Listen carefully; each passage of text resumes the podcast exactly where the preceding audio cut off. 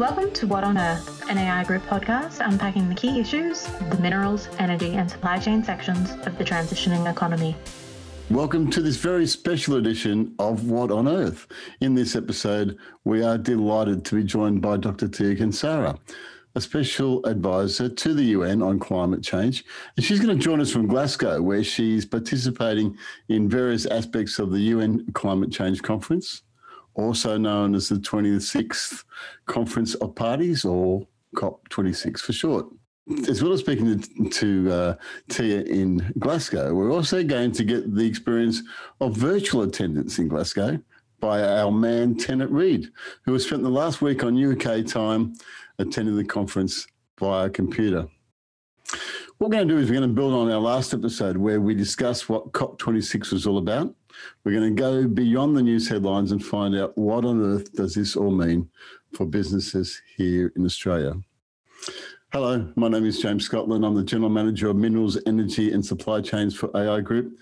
And joining me to co host, as always, is, as I said, the temporary virtual Scottish resident, Tennant Reid.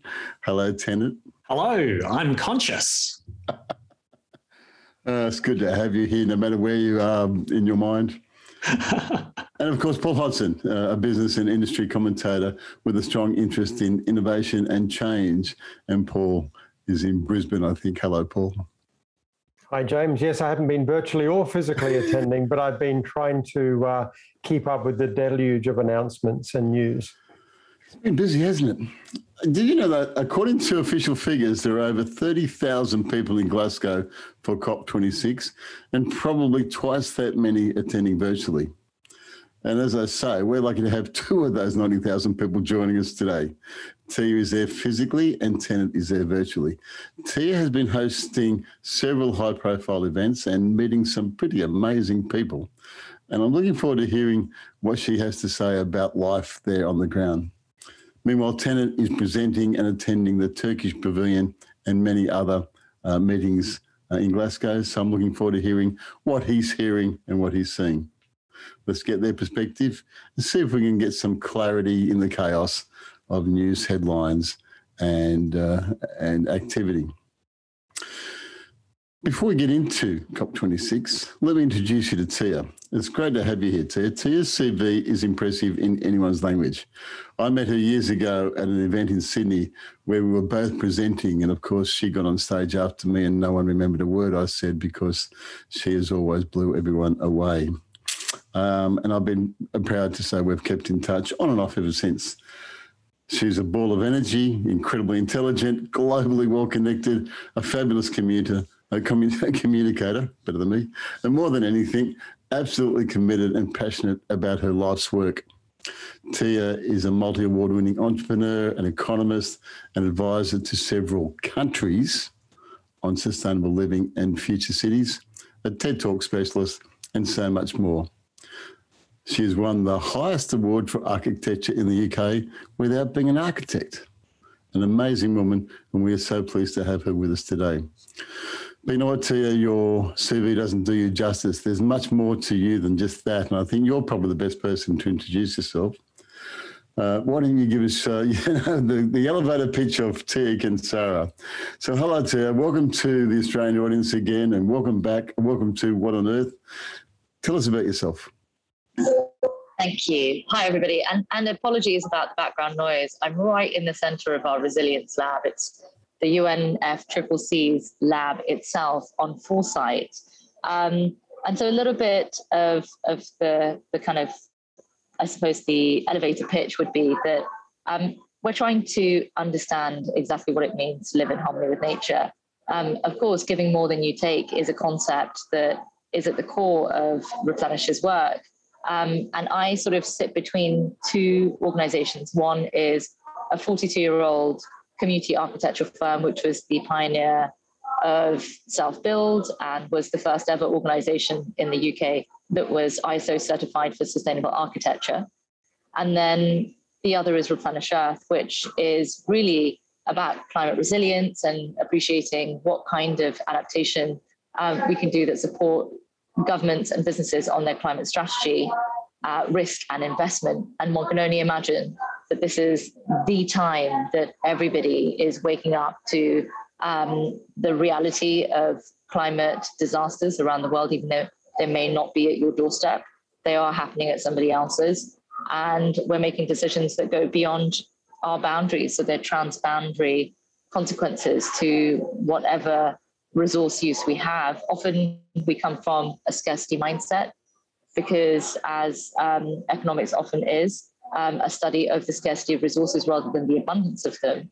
So, really, our opportunity this week and uh, last week and this week um, was to explore what that means to go beyond that into an abundant mindset and not to be too dismayed by the negative press on are we getting there fast enough and have we done have we done enough because the the real question for me is um, are we able to go beyond our reality and imagine a different future well, I, think it's good that uh, it was great to have you here, and it's wonderful to hear you say those things. Particularly talk about the, the concept of, of of resources in a greater sense than just business or or or, or natural or um, or, or uh, economic resources, but to see it as a whole picture.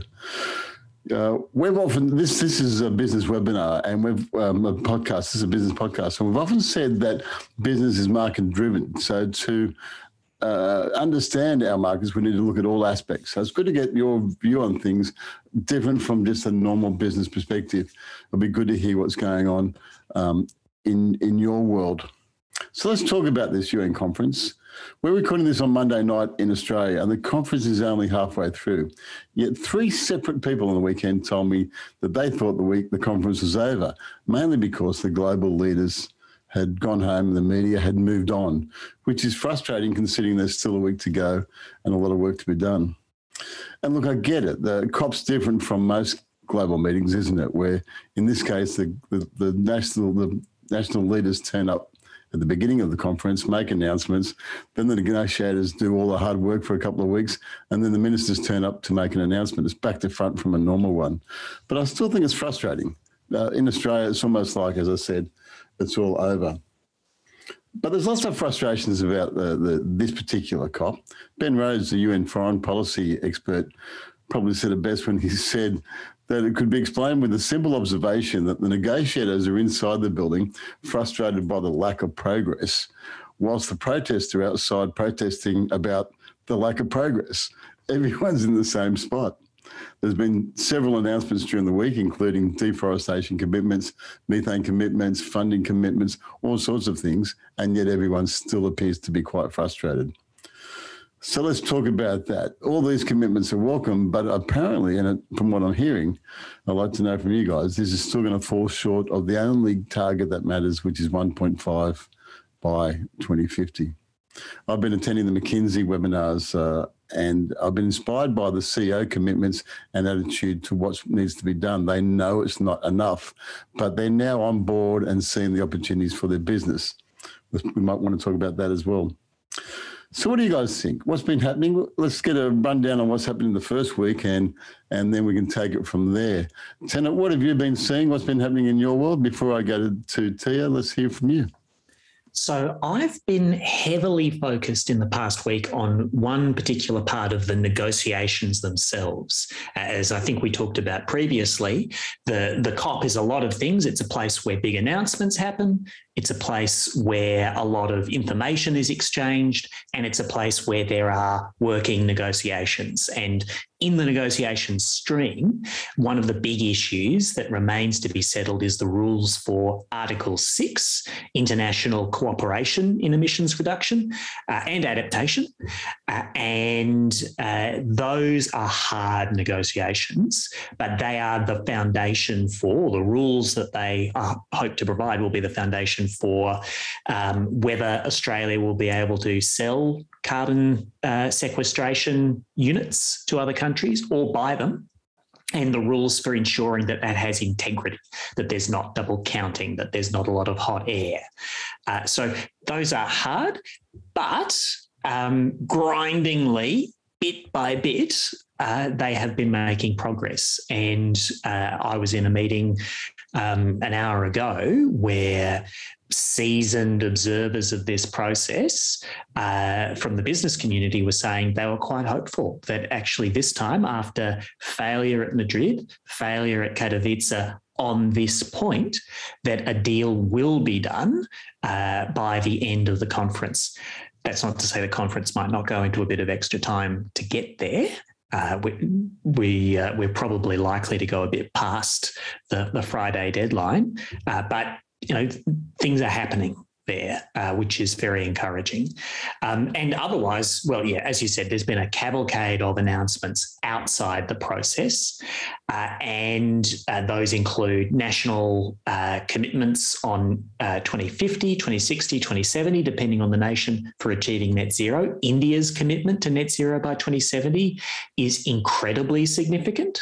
Uh, that in India, in a lot of the models, uh, accounts for a lot of the future growth in emissions and their commitment to get to uh, net zero by 2070. Yes, it's it's later, but it's actually that's very consistent with what is needed to stay well below two degrees. Um, so that's immense. Obviously, it needs to be translated in, like everybody else's commitments, into near term action. But they made a number of significant announcements there as well, including around increasing their uh, renewable energy and their non fossil energy sector. Um, so I think that was a very big deal. The, the, the methane, global methane agreement um, is attracting a lot of signatories more than 100 countries so far committed to reduce methane 30% by 2030. Uh, and Australia is not currently one of those countries. In fact, we've explicitly said we won't, uh, but um, that may need to be revisited down the track. Uh, and certainly, it, it's a it's a very significant uh, commitment because methane is quite a powerful part of uh, current warming. Um, we're seeing more, of course, in deforestation uh, and a lot of announcements around hydrogen. One of the things that, that I have seen is just how much competition Australia has uh, for the, the title of hydrogen export superpower. There's a lot of countries that have got strong sun, strong wind, and uh, a strong interest in being a mega exporter. Uh, and so, you know, watch out, Australia, because like Chile and many others are coming to eat what we currently think of as our lunch. Um, but yeah, I, have found it an amazing week so far. Exhausting week, uh, and uh, Sunday was nice and quiet. So recharging a bit for for week two. Don't get used to um, that quiet Sundays because week two is coming fast. Hey, uh, I think um, we'll pick up all those markers that you threw down in, in our conversation. Uh, but yeah, it's been a, a, big week of announcements now the work happens. One of the things that I did here, which I quite liked, is that the conference is about setting the ambition, which is the targets, it's trying to understand the process and what it looks like post carbon and how do we get to post carbon. And then there's the rules of how we get there. And you mentioned uh, the rules, and I know that we've had a lot of talk about the ambition in the last couple of days at AI Group. Uh, but your area, Tia, is this idea about what it looks like after carbon, the post carbon. What's happening in Glasgow in that area, and and how's your week been? Mm, thank you for that. Yeah, my week has been quite um, quite an oscillation between incredible amounts of excitement and just absolute exhaustion. Um, you know, my my my energy has has been um, reinforced by the number of people who are here, um, people from every single decade, and just randomly bumping into um, you know so many different groups that have been working to restore nature, restore their they're sort of um, almost like their own replenishment, right? this is one of the biggest events for the majority of the people that are here in the physical. You know, the majority of people haven't had the opportunity to meet um, each other in the way that they have, to continue conversations, to be here in person, to feel that connection of those that are amongst this community that is interested in doing this work. So it is, it's, a, it's an incredible challenge um, on the one hand, to maintain level amounts of energy to keep pushing this agenda. And at the same time, um, you know, it's it's such a curious um, it's a curious time because we don't really know where it's going to go, but we all have to participate. So there is an expectation and a responsibility, and that in itself is is is a is a great way to explore this week of activities that just every single panel that I've been on has been an exquisite conversation. And sometimes just by talking about something, it feels as if that in itself is the action. So, of course, when I take that sort of broader perspective, uh, perspective of where are we, where are we going, and what would we like to achieve, from the UN's perspective of the resilience frontiers that were launched as a, as a foresight initiative, we brought together well over 100 people um, from a variety of different uh, disciplines, from Ridley Scott's team, production team, to uh, Kim Stanley Robinson's, um, you know, write up, to kind of like bring together an entire mindset shift. And that is exactly what we're here for. And our challenge is how do we go beyond the current paradigm to shift to something that doesn't quite yet exist?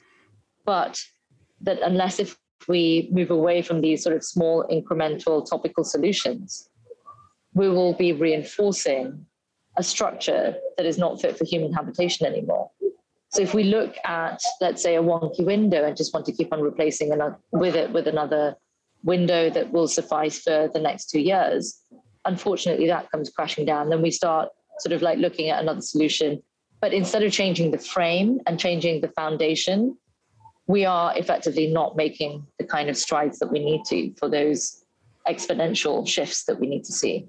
So from the actual Foresight Lab, if we are to, you know, come out of um, this kind of inbox thinking, then we need to move out of the box. And I think in the future we just need to have no box at all.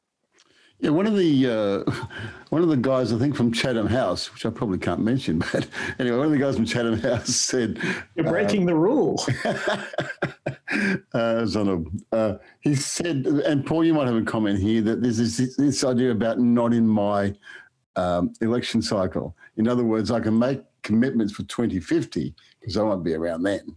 I can make a, a commitment for 2045, but making a, a, putting a case to the general people of the world of what we need to get to, such as T was talking about, is is impossible for a politician. Is that is that right? Or do, Look, I, I, think I've been I've been having a look at and I've been watching. I haven't been as uh, as involved as Tennant, and Tia in this process. I've been in, uh, buoyed, I guess, by things like the breakthrough agenda um, so for our domestic audience in Australia, there was very much a 2050, but not really shifting the dial on the targets for 2030. Um, but all of the breakthrough, the breakthrough agenda we signed up to in power, in road transport, in hydrogen, and in steel, all have um, uh, a push to 2030, and we're one of 40 countries in that. So I think there's sometimes different messages, and you have to sort of you have to sort of sort of look be- below the surface, I guess, of some of the announcements to actually see what's really going on.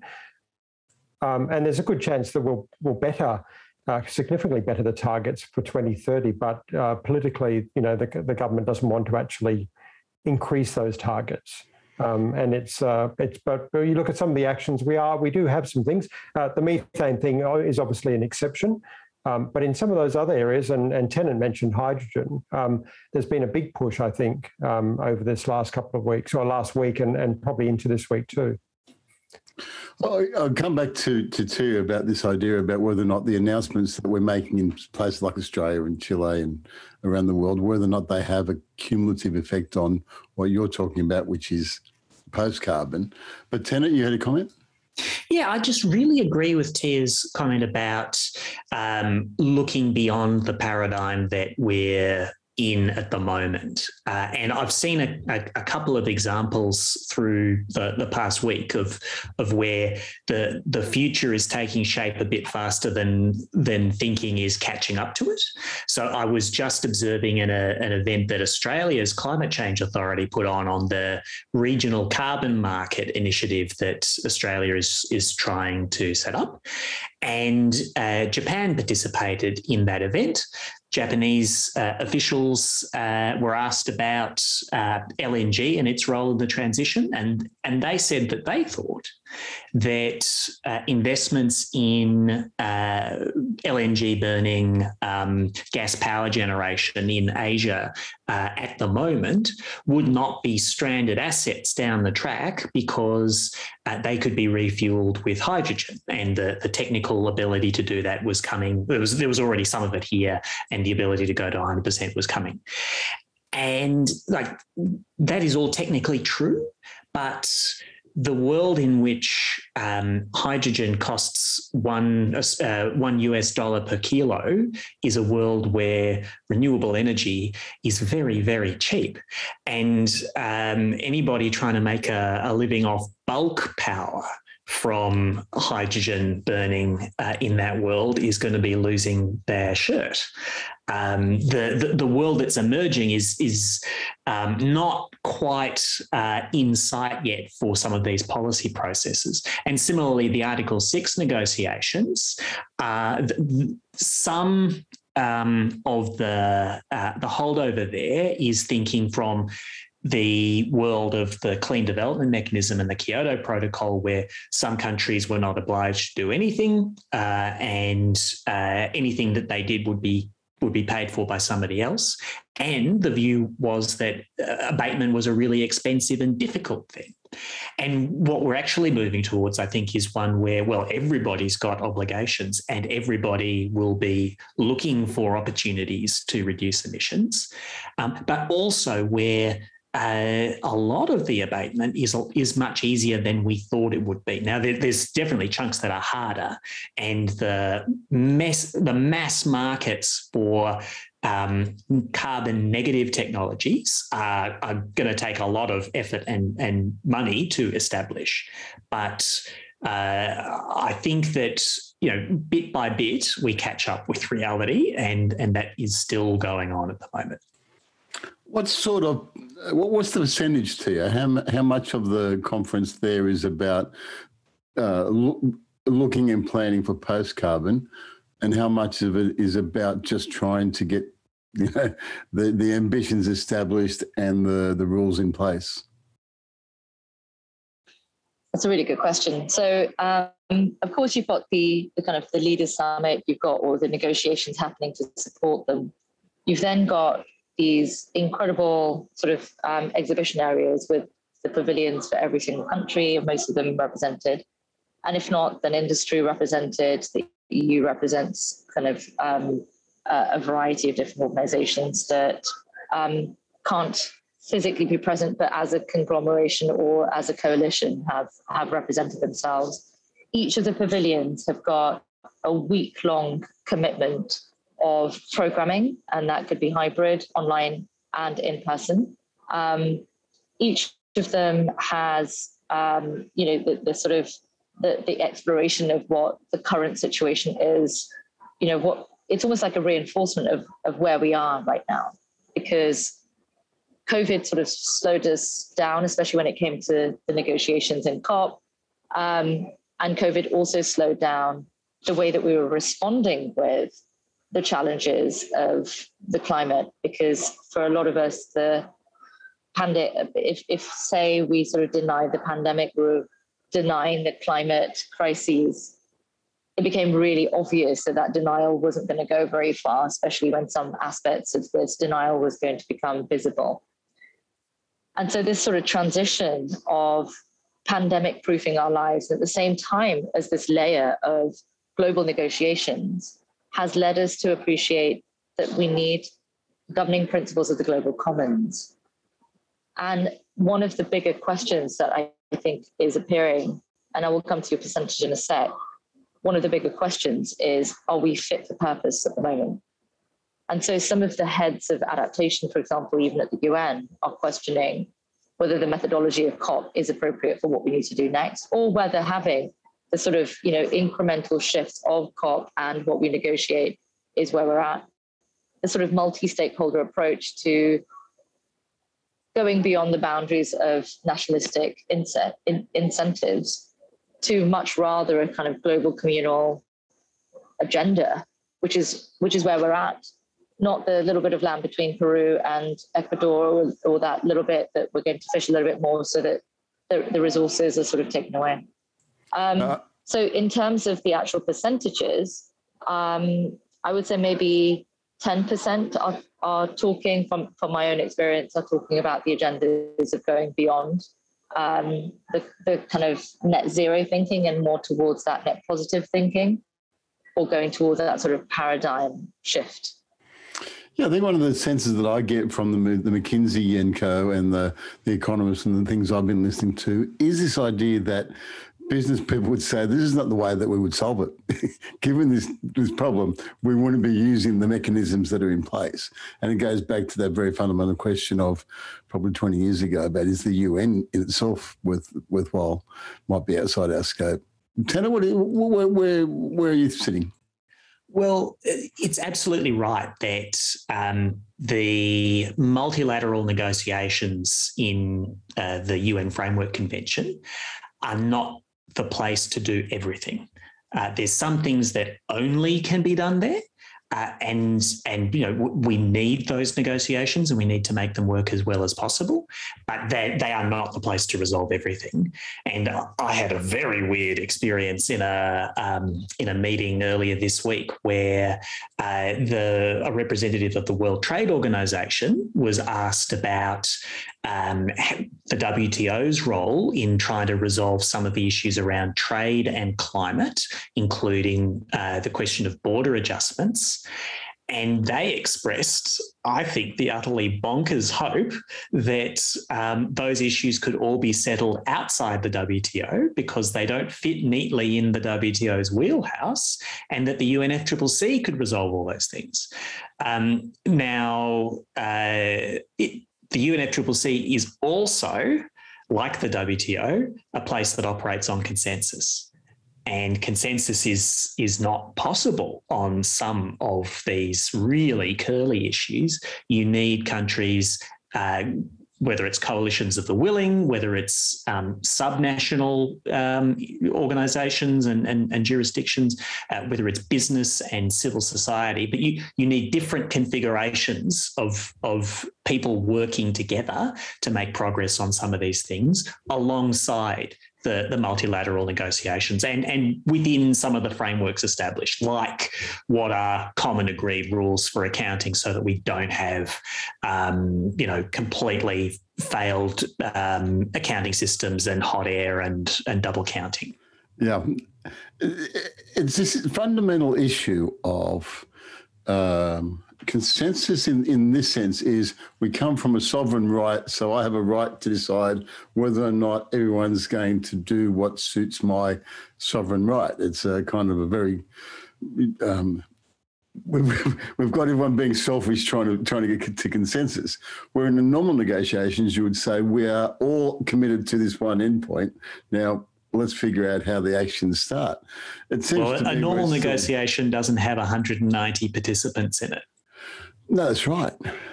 Or to however many, to 220 is a full count, I think, isn't it? 223. Um, but it's, it's a big a, number. oh, yeah, yeah, yeah, yeah. And, and in wildly different um, uh, genesis, you know, different history. But we're all, all heading to the one target that, that, that matters. Tia, how do, how do we solve this? You're, you're you're a smart I, I love I love this conversation. You know, on the one side you've got these targets, but are they really important targets to have? On the other side, you've got the science that backs up the boundaries, that backs up the um, the percentage increase of, of parts per million. And you know, we do have the IPCC reports and we do have the science behind us to support our decision making. I'm going to refer to a conversation that happened at the Global Innovation Hub, which is one of the other pavilions that the UN's got. And it was Sylvia Earle in her 80s, a 19 year old activist, and Johan Rockstrom. And the conversation was, Where are we right now? Rockstrom said, You know, these are the trigger points. Um, we've got to do something about it. A rather skeptical approach of the science. And if we don't do something about it, we're all going to die miserably. And Sylvia then turned that around and said, not trigger points, turning points. The moderator then asked Sylvia's opinion for this 19 year old. And as an activist, just an incredible activist, got a lot of traction. And of course, sitting on the stage with two phenomenal scientists. So the moderator asked, Sylvia, do you have any, what would you say to your 19 year old self if this, if this is, you know, the, the time that you were born? And Sylvia said something really beautiful. And I think often we miss this out in both our negotiations and our conditioning is that we didn't have the science to make the decisions that we can now. And as much as we could go back and say, well, my time was different, and or we could say today we have, you know, a constrained, reductive mentality towards these deadlines. But the truth of the matter is, given all of the science, we can make decisions on the visibility with some level of qualification and with some confidence that the information that we've got is better than we had 50 years ago. And that gives us an opportunity to make decisions much better than we would have at any other point in our history. I was, you know, brainstorming with the head of AI and climate at Google. And the fact that they have the ability to draw that information and make decisions and make that available for a decentralized use of that data is phenomenal. We've got resources that will give us an opportunity to build trust from an otherwise a tragedy of the commons where you and I will, you know, eat the resources of the planet just for the sake of having them because we're greedy, to a point where we can have protocols of, of almost talking blockchain language, but the consensus algorithms that allow for the protection of the resources of the planet, not just for humans. And so I think we've taken this sort of anthropogenic mentality towards the targets. And of course, it's an existential game. The planet doesn't care about you. you know, you don't need to protect the planet. The planet's probably just going to wash you away. And if we need to be culled, we shall be. But from the existential perspective, we're here to try and survive this. And with that is the education I think that these targets bring us yet at the same time, not to think too reductive of like, well, you're only going to be allowed to put your electricity on for like an hour a day. Okay, James. But getting to a point where the abundance of the resources can actually be felt without the scarcity of, of desire and, and limiting what could be a rather luxurious life within the context of the technology making that happen or the resource use being appreciated and respected. Paul. Yeah, look, fascinating conversation. And I was just thinking as you were talking there, Tia, about you were talking about Google, you were talking about an 80 year old and a 19 year old activist. And I was thinking about that discussion we were having, you know, you, you and Tennant were having about about uh, the countries and the, the, the governments and the UN and subnational governments and the like. And I was just wondering, in the context of uh, I guess the, the increasing power and influence of non-state actors, um, whether it's finance or whether it's business or whether it's even NGOs and groups of community that are connected right around the world much better than they were, you know, 10, 20, 30, 40 years ago, um, and, and mega corporations as well.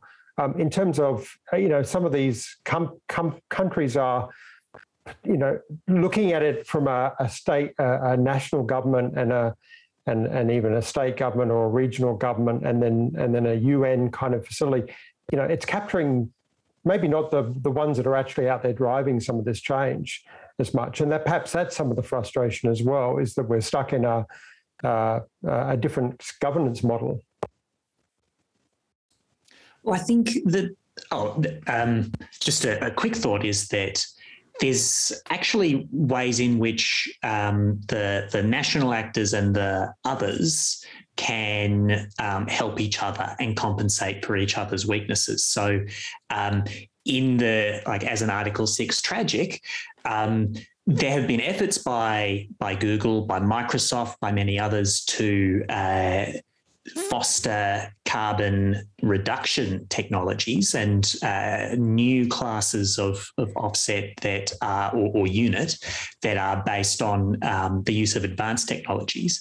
And they've encountered a lot of complications in trying to make those um, new techniques operational and be sure that they're actually doing something additional, genuine, and permanent because the issues are really hard. The negotiators at the national level have been working on rules uh, and uh, and accounting and so on for these for these issues for a long time. They've been grappling with the challenges. They're not dumb people. They disagree on a lot of issues with each other, but they're very smart.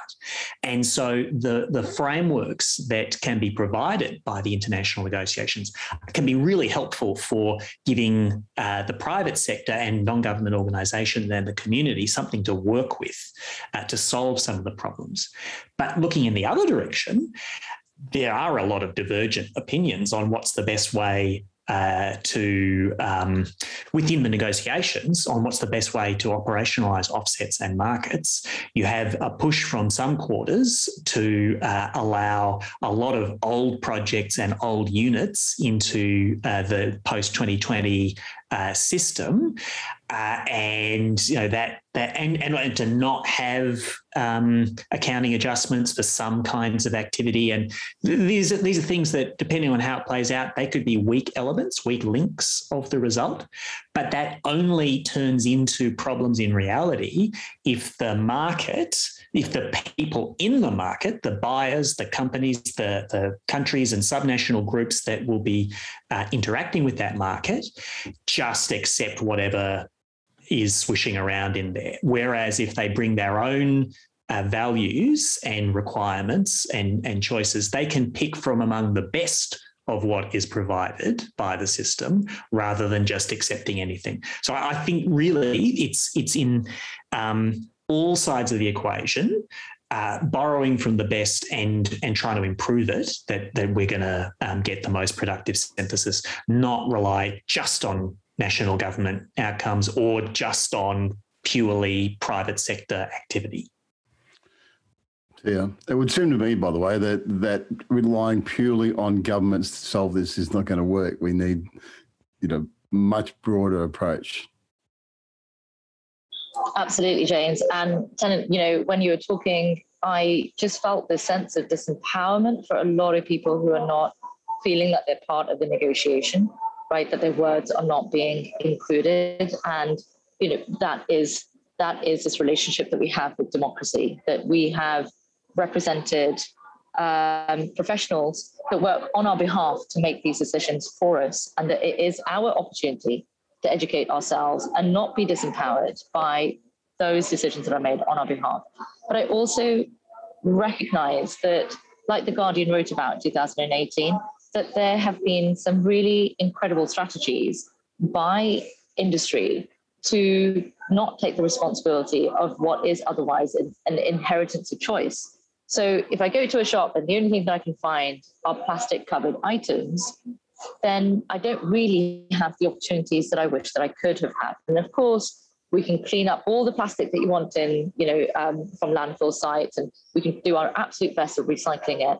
But I think at some stage we have to go to the source of the issue, and I think this is where it's, of course, for a lot of companies that are probably producing those sorts of plastics are thinking, well, you know, we need to transition our business model, we need to transition our products and services how do we do that from a business model perspective? So this is something that I help a lot of organizations, companies, and governments do to take them back to the original thinking and, and to try and figure out what, what is it that you're actually trying to do.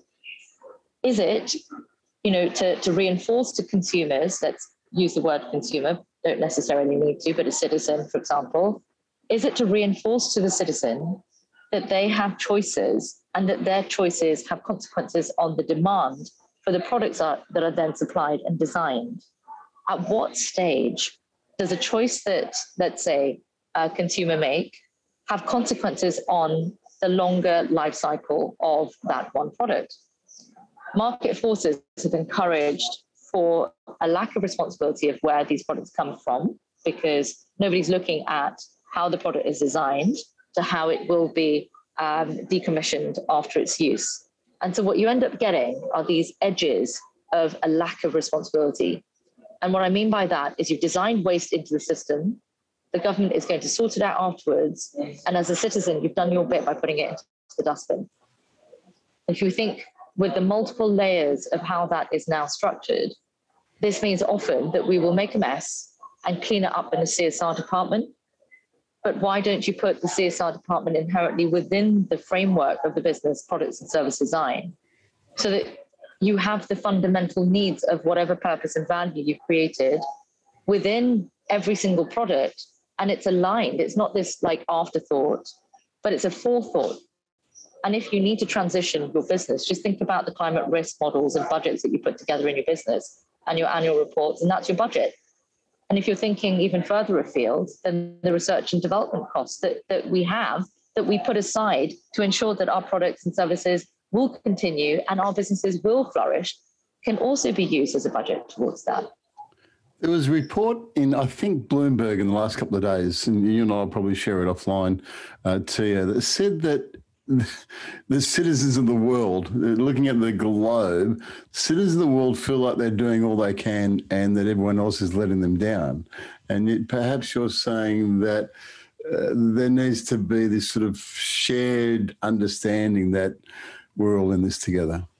And why isn't that happening? If like if a citizen goes to a shop and purchases something, they are just as responsible as a business that designed it, and they're just as responsible as a government that then manifested infrastructure for that waste. So if you yourself are reinforcing but blaming somebody else for the decisions that you've taken, then you are just as responsible. Yeah, it's probably a message we need to try and figure out how to get it, get through. Let's move on to a couple other things before we finish. One of the issues that is coming up in the last has come up in the last week, and no doubt will be discussed in the following week, is um, this uh, this concept of process. And in order to get to net zero by 2050, it's assumed you need to sort of be halfway there by 2030. So we, so I've heard this week people say so the best way to do that is carbon sequestration, you know, like um, a blue car, a blue, uh, what's the, what's the color? Uh, the hydrogen that where, where we. Blue hydrogen. Blue uh, from fossils with carbon capture and storage is the answer, uh, which is a sort of an old solution, isn't it? And yet there's plenty of people hang on to. In order to go forward, we've got to hang on to old solutions. The head of BP this week said that in order to build world class massive hydrogen and wind solar plants, wind and solar plants around the world. We need to fund that from our legacy systems. In other words, we fund it by selling petrol. All of it seems to me like we're hearing people say the best way to get to the future is to hang on to the past. What's going on? Is that really the case? Well, I've got a couple of thoughts, um, which include that there's no doubt we've got to start from where we are.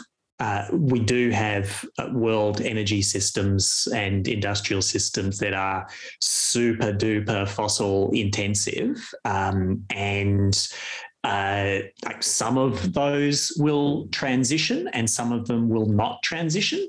And it's uh, it's hard to know for sure which bits will be. I was just in an event where um, the Japanese Ministry of um, industry and trade was suggesting that it was cheaper for Japan to import LNG, make the LNG into hydrogen inside Japan, separate out the carbon dioxide, and ship the carbon dioxide in basically the same tanker to Saudi Arabia to be sequestered uh, in uh, depleted oil and gas fields, that it would be cheaper to do that than to import hydrogen uh, from from a, a, green source.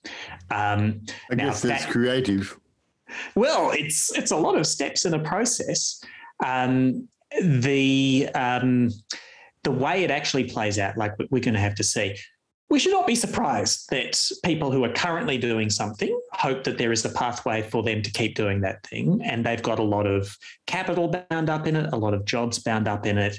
Um, the point is to solve the problem by whatever means turns out to be best. Uh, and we should focus on the outcomes that we want, which is a safe climate and a prosperous, uh, fair world.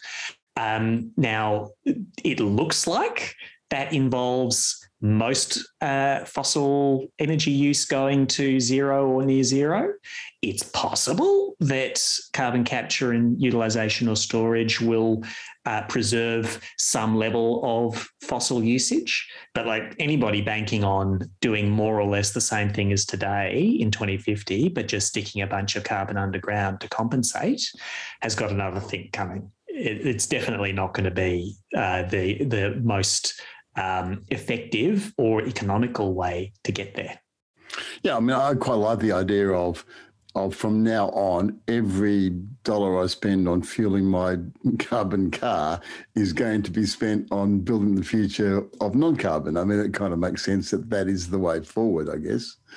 Uh, but Tia, feel free to shoot me down, or Paul. Yeah, absolutely. I think you know you are every single moment paying for a system, you're investing in the system of the future that you are reinforcing, right? So if every coin that I've spent towards um, an eco reforestation project is something that I've accounted for and that I can measure that, that is something that I know has had a consequence that is beneficial for a planet beyond uh, myself. And I think I just wanted to, to, to confirm what you said and that there is this inertia. So only a couple of days ago, I was um, workshopping something with the housing minister of, of, of, the UK, and one of the the challenges that we have is that well, we've already sorted that bit out. Why do we have to keep on going back and improving it?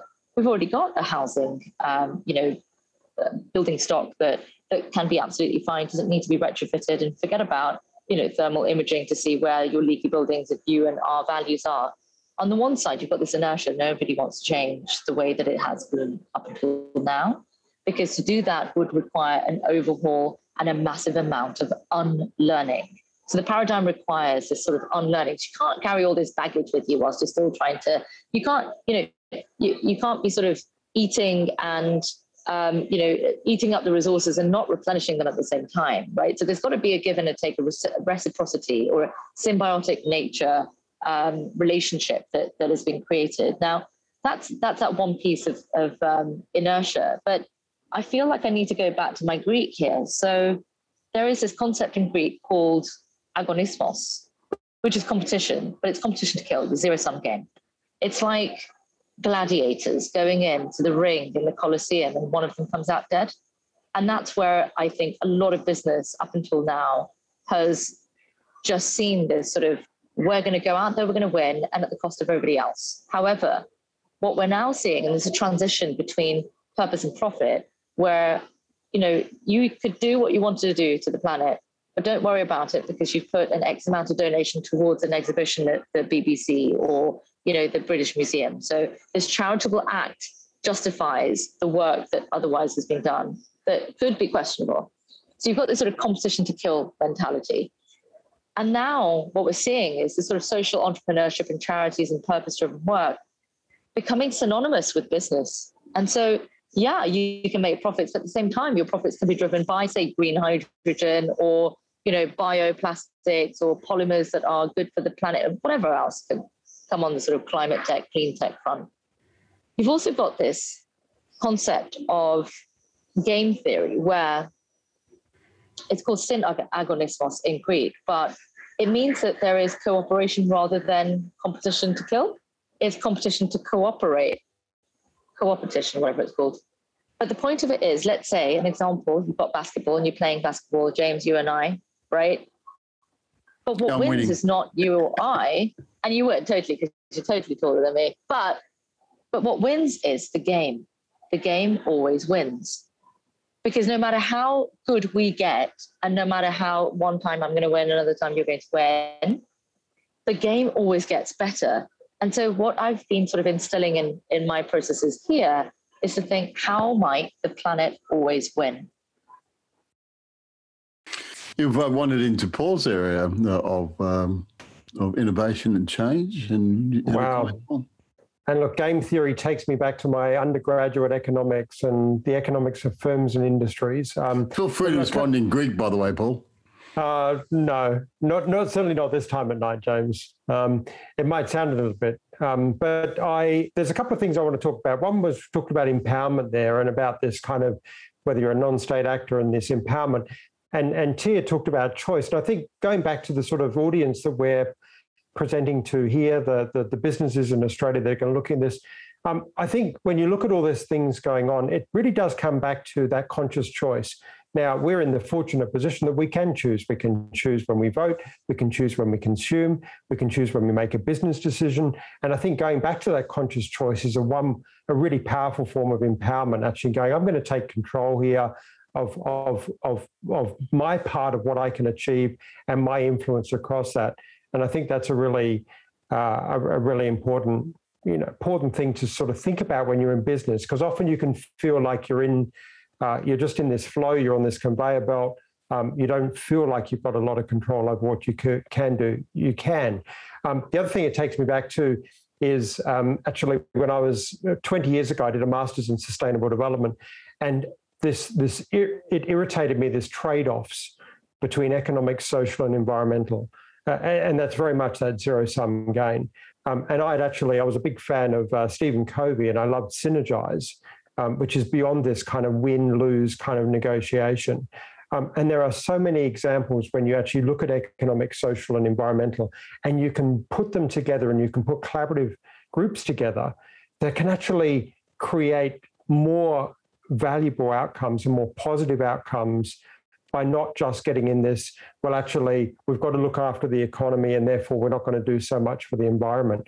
Um, it doesn't, the world doesn't work that way. And I think you're right, you know, Tia, when you talk about, you know, looking at it, well, how does the earth win? But actually, you can create these win win win situations. It requires some creativity and some empowerment. Um, but it can be it can be wow. I mean, there's nothing wrong with companies becoming profitable off of green solutions that actually are taking carbon out of the atmosphere or not putting it in there in the first place, right? That's actually a good outcome because the market um, is a fantastic driver. It's a great distribution system if you can if you can get the value levers right. I think that uh, is a beautiful cycle back, and I'll get a comment from all of you. Is COP going to get us closer to what you're saying? is COP going to get us closer to this point of environment and social and governance working together? Or are we again going to wait for COP27 to? I, th- I think we stop thinking about COP as the other and we think of, of all of ourselves as the COP team and we all make that happen. So that we're not displacing our power and our capability to a team that's working in Glasgow right now.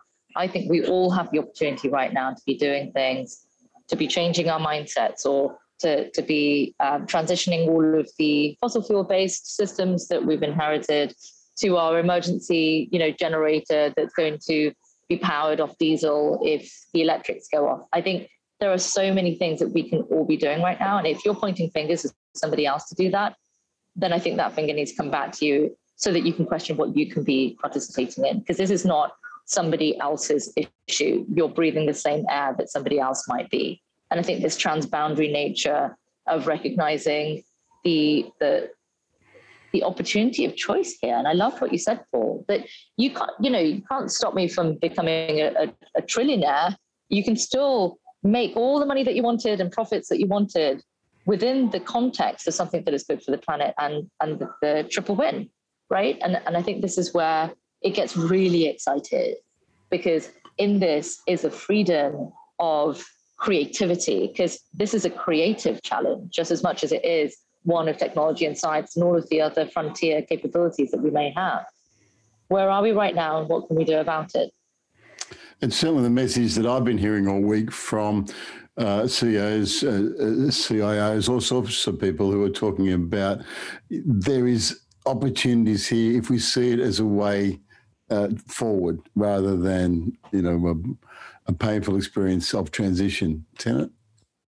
So we are definitely going to come back for COP27, COP28. There will be conferences of, of the parties for a great many years to come, and they're going to be places where we keep coming together to uh, show where we are up to, to push ourselves to go further, to hold each other to account uh, on what we have said uh, that we would do. Uh, but I think that on its own terms, I think Glasgow has already actually made some very significant progress. It was never going to uh, solve everything in one go, but uh, there have been announcements inspired by it that have moved the needle. And the early analysis from the International Energy Agency that the commitments made at and in the lead up to COP, if met, very important caveat, uh, would hold the rising global temperatures to 1.8 degrees is enormous progress. It's not enough progress. We have to cement it and build further on it. But um, a, a, difference is being made. There's a there's a view out there that it's all just blah blah blah, uh, but it it isn't. Uh, the the needle is moving. It's not moving as fast as it needs to. Uh, but we need to build on what is being done. Uh, and I think that there is uh, willingness out there among states, among um, business, uh, among civil society, among citizens to do just that. That's a, a, a good way to bring us towards the end. Um, what we got out of this conversation, and, and I think it's absolutely fantastic, is that COP is a, a place where we can speak on great levels on many different issues. Uh, we can uh, talk about the challenge in front of us. We can talk about ambition. We can talk about process. We can talk about the rules. But more than anything, we're talking about humanity and business and how it's all going to work together. Tia, give us a bit of a picture just before we go about what it's like in Glasgow at the moment. 30,000 people, many, many different countries, people from all over the place has there been a fan moment for you anywhere? Have you bumped into someone that's gone, oh my goodness? And I, I did that with Sylvia Earle. Yeah, totally. I did that with Sylvia Earle. When I saw her, I think I started crying and I, and I actually said, you have been one of my biggest heroes. And of course, you can come across as sort of like, you know, the, the leaders of the world and and think, oh, that's, you know, and that's, oh, um, but for me, it's been about people who've moved me to action and for for for that, I would um, I had like a serious fangirl moment with with Sylvia Earle. And who's Sylvia Earle? I don't I don't know her. Oh, she's a marine biologist. Incredible documentaries about her work. Um, somebody that has like really taken a compassionate perspective on the science um, rather than the you know you should do better. It's it's more like we've got a beautiful planet. You know, here's some of the the documentary that I've captured where you can actually see and learn about the oceans through um, her underwater work. Um, and then she's added the science uh, perspective and, and, and really encouraged a much more compassionate approach to um, the existential challenges that we have. I had a fan moment when I saw the the uh, the CEO of IBM talk about how this really is exciting. It wasn't he, he not a fiber in him was talking about this being a a, a a challenge or a hassle. This is all excitement for him. Tennant. Oh, look, too many, too many to pick. Actually, uh, I was in a in a meeting where I got to ask a question of Jim Skea, who's the uh, co-chair of the Intergovernmental Panel on Climate Change's Working Group Three on mitigation. So they've got their. We've had the blockbuster report on the physical science of climate change uh, recently, but early next year we're going to get more blockbusters on the impacts, and then Working Group Three what are our global pathways for for fixing this? And uh, immense work being done by by that group, and and some really um, major departures from previous reports. I think it's going to well reply, well repay deep reading of the probably thousand pages plus of that report when it comes out.